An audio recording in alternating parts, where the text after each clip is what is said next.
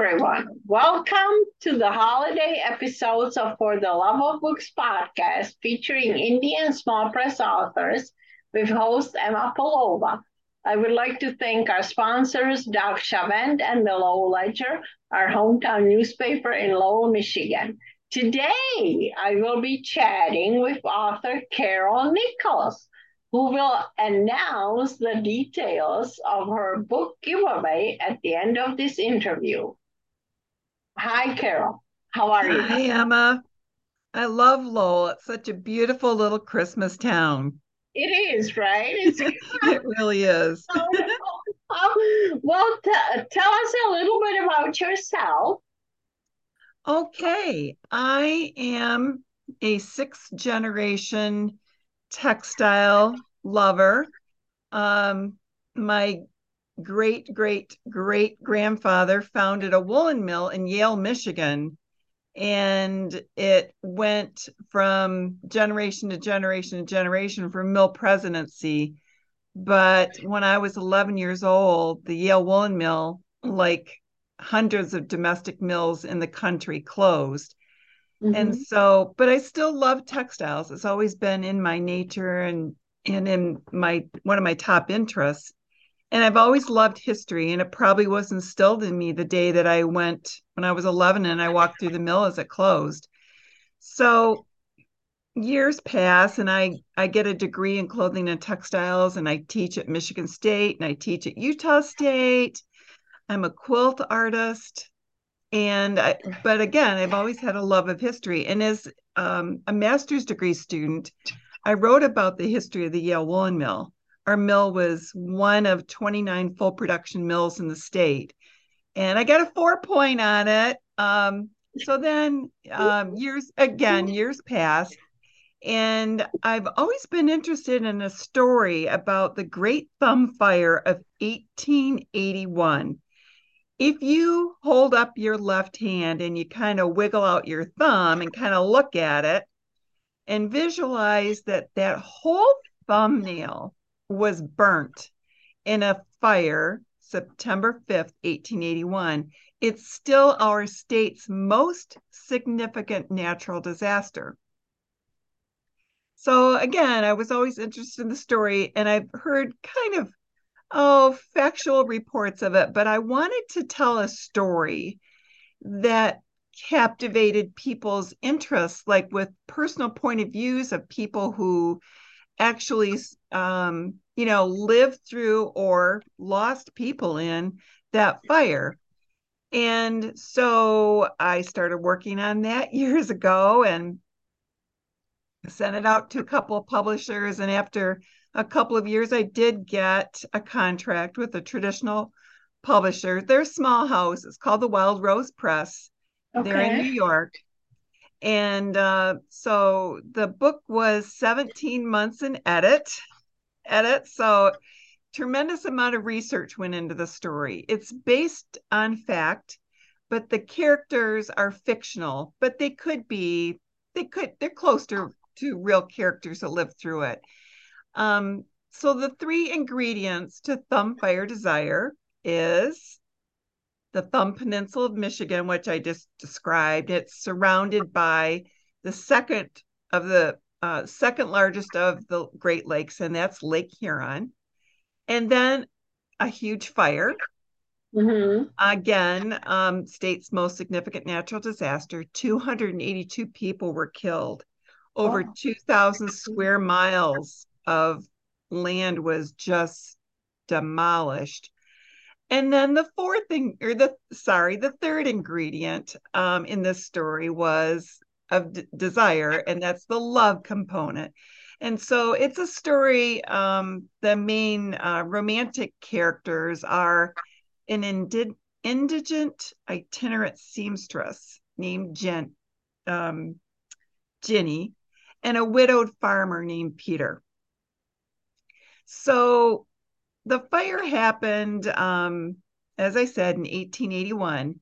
And smack dab, if you're looking at your thumb again, smack dab in the middle of the thumbnail is a tiny little par- village called Parisville. Parisville is the first Polish American settlement in the state of Michigan. Oh, really? I I would have thought it was something a little more famous or more Polish populated like Hamtramck, but no, that title belongs to Parisville, Michigan. And on a national scale, we miss the uh, claim to being the first Polish American settlement in the country to a tiny little village in Texas called Panna Maria. And we lose that title by only like 16 months. So again, that's that's pretty pretty cool. So uh, most of the characters in my story are of Polish culture. So uh, if you're interested in Polish history and Polish culture, you will definitely find it in Thumbfire Desire.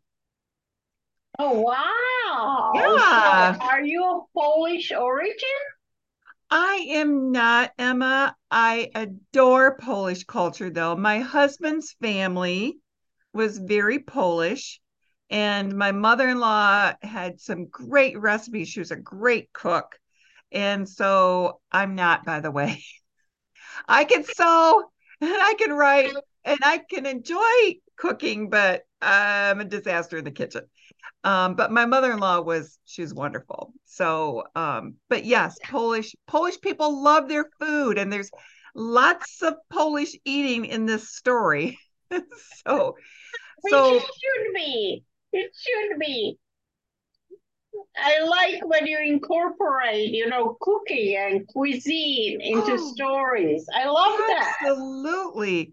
And, you know, I learned that, you know, Emma, thanks for pointing that out because uh, one of the things that my editor taught me too is that whenever you have dining room scenes or you've got people just sitting down at the kitchen to eat, you need to describe the scents and the textures Mhm. and and how people react to it. I mean, that's a Yes. big part of telling a an authentic story. So it's very important. Yeah. That is very cool. How long did it take you to write this? From the Uh, inception, from the idea to the final product? I love answering that question, Emma. All right. So I got a hold of this story, I want to say probably about 20 years ago. And so I kind of jotted out down ideas about it and what it would feel like, you know, to to look outside and see this, you know, the sky turning soot black at noon, you know, and and and having trees fall and the, you know, the birds shrieking and what was it like? So I started working on it, but you know, life, I had children, I had a career, so I kind of kept this box that I that followed me. Um, they had all these little notes in it, and it wasn't until I want to say maybe five years ago when I moved yet again, and I had this box, and I said, you know what? Either I'm going to do something with this, or I'm going to have the biggest bonfire on Lake Huron and send the ashes out in a respectful way across Lake Huron. Yes. So I put it together somehow, and I I uh, found a developmental editor, and that's a key pivotal point in my writing because a developmental editor is a skilled person who will look at your story concept and say, "Oh, well, I think I think that maybe this part of this story should go following where you're talking about you know the the Mhm. fires burning and the clothes being washed um so that was very helpful in being able to sort through all of that. And then Okay. she was very encouraging. And from there i took it to like okay well now i'm going to send it out. I'm just going to try this. What have i got to lose? I could still have the bonfire. So i sent it out to a couple publishers. Um the wild rose press told me two things. I'm looking for stories for the from the midwest and so emma and all of your followers i want you to know that stories from the midwest are wanted wink wink so keep writing you midwest authors The other thing was that she liked my characters. Oh, so good. then, Excellent. but Excellent. Emma, it was two years back and forth with her before she gave me a contract. So I mean, you know, I'd get it back and Oh. she'd say, "Oh, I like this, but it's not it no, it's not good enough yet." So worked and worked for 2 years and then finally I got a contract. And then uh, back and forth with my editor again and then the galleys and all of that. So it was 17 months with the company until it was it debuted June 22nd of this year. Yeah. Oh, wow. Well, congratulations. Thank you. That is awesome. Yeah. So, what kind of feedback have you had so far? I love answering that question too. Uh, people are amazed at the amount of research. That's always a Oh, jaw okay. dropping thing. I really tried tried to stay true. Like if I talked about sheep, what sheep breeds were used, what what sheep breeds were in Michigan, Okay. what were the names of the plants that surrounded the riverbanks Mhm. what was the traditions of our indigenous people who by the way are a very important thread to the story and the reason that's woven in emma is that in the immediate aftermath of the great thumb fire a farmer walked out through his fields and part of his fields bordered the cass river which is a major waterway in the thumb area. And day the day before, animals and humans stood together in that river trying to survive the fire. So there were accounts of people standing next to bear and deer and beaver and otter and muskrat and farm animals all you know staying in the river for however long it took. But back to this farmer and his kind of touring his ground. So if you can imagine hundreds of years of dried veg- vegetation have just burnt right down to the ground. Mhm. And lo and behold, there on the border of the river, he stumbled upon a 20 by 40 foot Marshall sandstone. And it was covered. There are over a hundred etchings in there. And so they called scientists and archaeologists who immediately descended upon this area and discovered this. They were ancient rock carvings from our native people that have been there thousands of years. And so I had to pull that into the story too. And so you have some indigenous people that they knew about this by what they call a blood memory. They knew of it, but they'd never seen it until after the fire. But today, our indigenous people go there and do, you know, some ceremonial things. Mhm. Um, the petroglyphs are in Sanilac County on Germain Road. You can go and visit. Um, they are in the National Registry of Historic Places, and they are a Michigan State Park. So, what was the most challenging part of putting this whole project together? Oh boy, you're making me dredge up some ugly memories here. I think No, like to help for uh, you know other people to discern, you know, when they face the same challenge. that is a good question. I would say the biggest challenge was to keep going. Um, Yeah, yeah, definitely. and to every day um, find or every time you sat down to write to find something that you could improve upon and Mhm.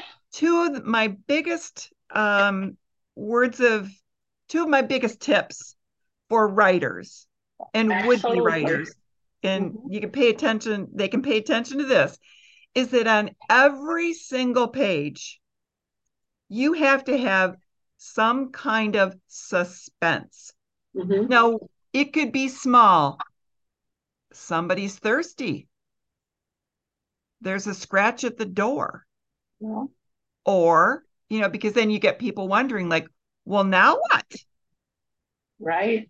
Or it could be something as huge as an ambulance flying by or a fire burning down your smokehouse, you know. And then the other thing is that every single page needs to have sensory items in addition to sight. So is there do you what's a sound? A baby crying, a bell clanging, a boot stomping? Or is it a smell? The piney scent of walking in downtown Lowell during the holiday season? Or, you know, if you're describing again food, what's the texture? Is it crunchy? Is it right? Spicy, you know, so every page needs to have those two items. So, yeah. what have you learned about yourself from writing this book? Emma, that's a wonderful question, too. I have learned that I'm not going to doubt myself anymore. If excellent. I I love that answer. No, nope, I'm not gonna excellent. That's right. That is excellent. Yes. Because a lot of authors, you know, or wannabe authors struggle with insecurities that prevent them from writing in the first place. So please give us advice how to overcome these inse- insecurities. You know what, Emma? Again, that is spot on. And I'm really glad you're doing this podcast because it sounds like you're really encouraging people. Um, that is my goal. That so I would tell everybody out there listen to Emma because she's enthusiastic and she's encouraging those are the kind of people to surround yourself with. Yes. And then do like Emma's doing pass it forward, encourage yes. the next person, because that builds your writer community. And as you all know, writing can be very lonely because it's you, a piece of paper, and a worn out pencil. So when you find people like this and you find community like this, keep sharing and spreading that news. Yes. Yeah. So what keeps you focused? Focus and like if we were to compare it to the energizer body, bunny, you know, what yep. keeps you energized? I like that idea too. And what I try and do is build little steps in my day so that I never get stuck. Because when you're stuck, your pencil won't move. You get depressed. You start biting your fingernails. So here's how here's something I do to overcome that. Okay, tell us. I, Please tell us. I will. I think that. I think of the things that, that. I think of the things that bring me joy. For instance, I love to sew. I love to read. I love to watch birds. So what I'll do is I'll take a piece of paper and my pencil sitting next to me, and then I'll give myself and I'll set my phone on a timer. 15 minutes I'm going to write. I have to write for 15 minutes. In 10 minutes, I can go look at the birds. And then the next 15 minutes, maybe I'll put a load of laundry in. But I keep it going, I keep it moving so I don't get stuck. Okay. Yeah. So, what inspires you the most? Where do you find your inspiration? Is it in nature or is it in other people's work, in art, or where uh, where do you find your inspiration? I love oh my gosh, you're so good at this. I I love I love asking people their stories. You are there is there are we are just surrounded by the coolest stories. And i especially like to do that with someone that i've just come upon a stranger even. Like today i went to an estate sale and this gentleman was so excited.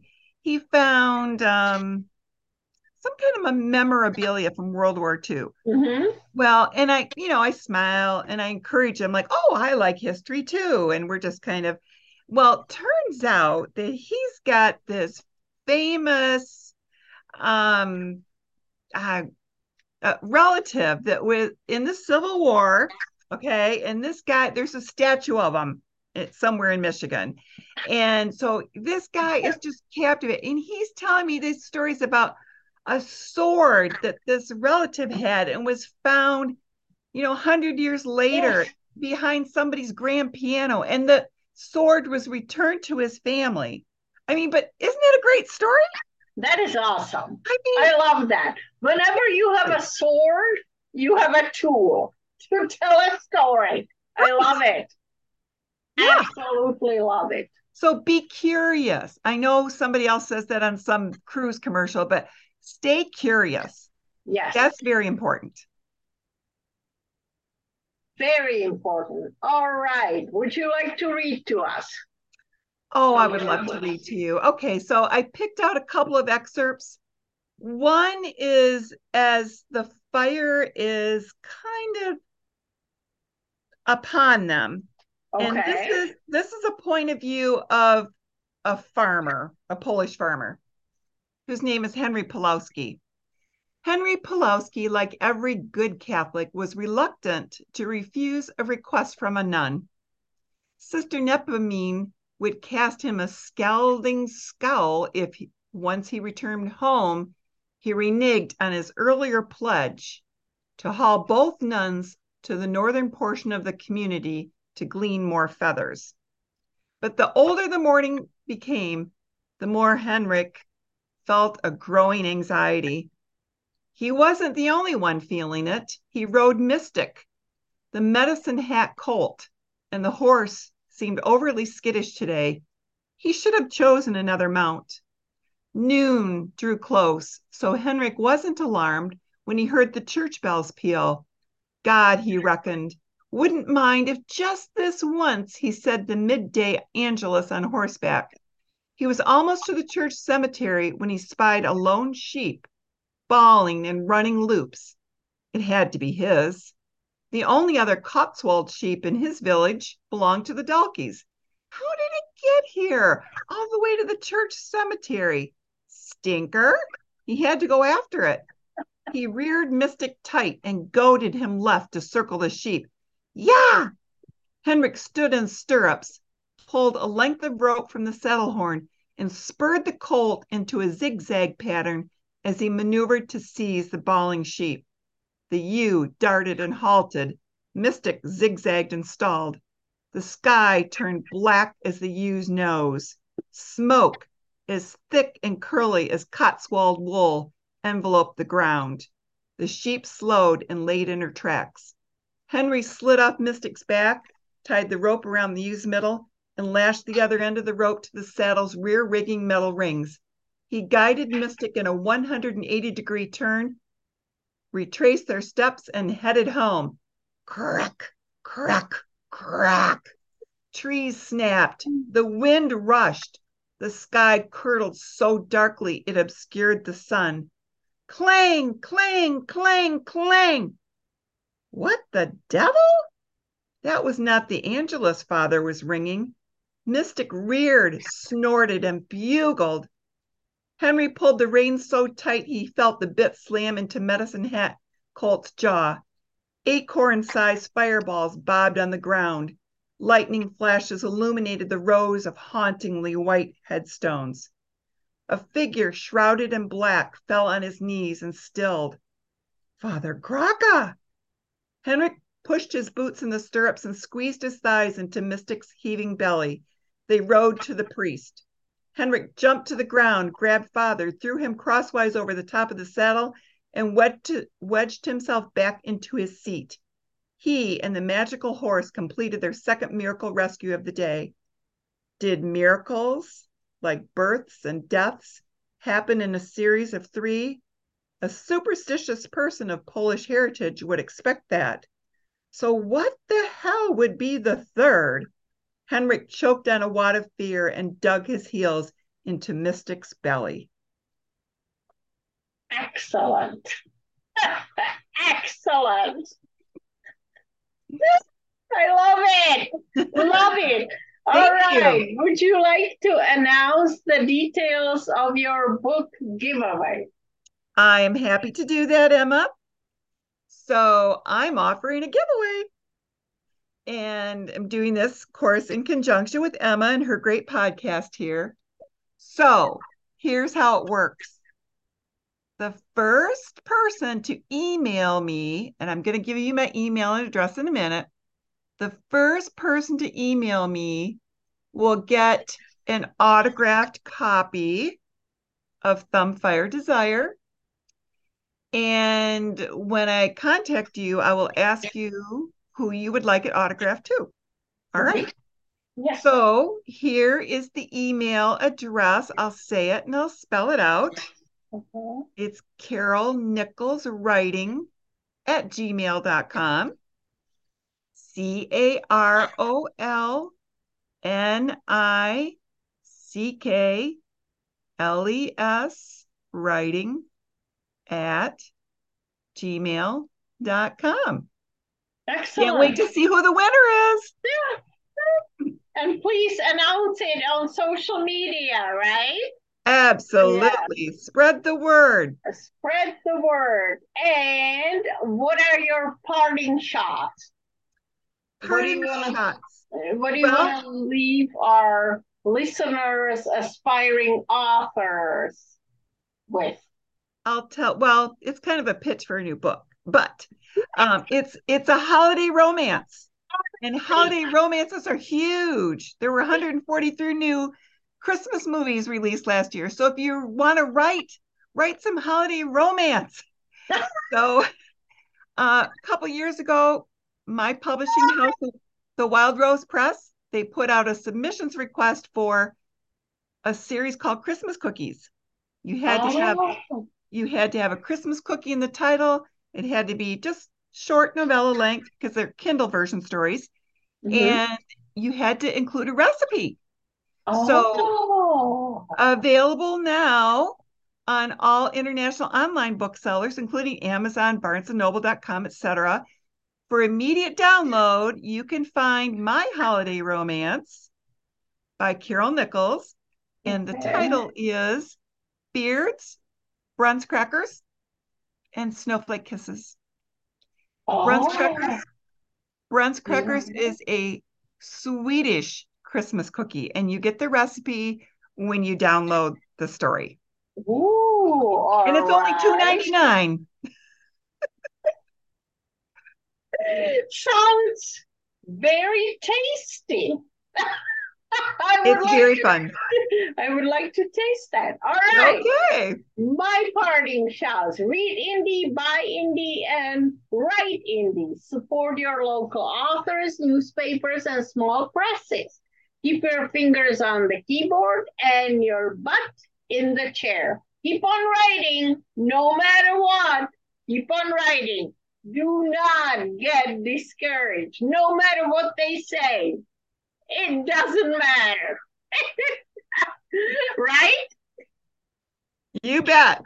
Thank you. Hmm. Thanks.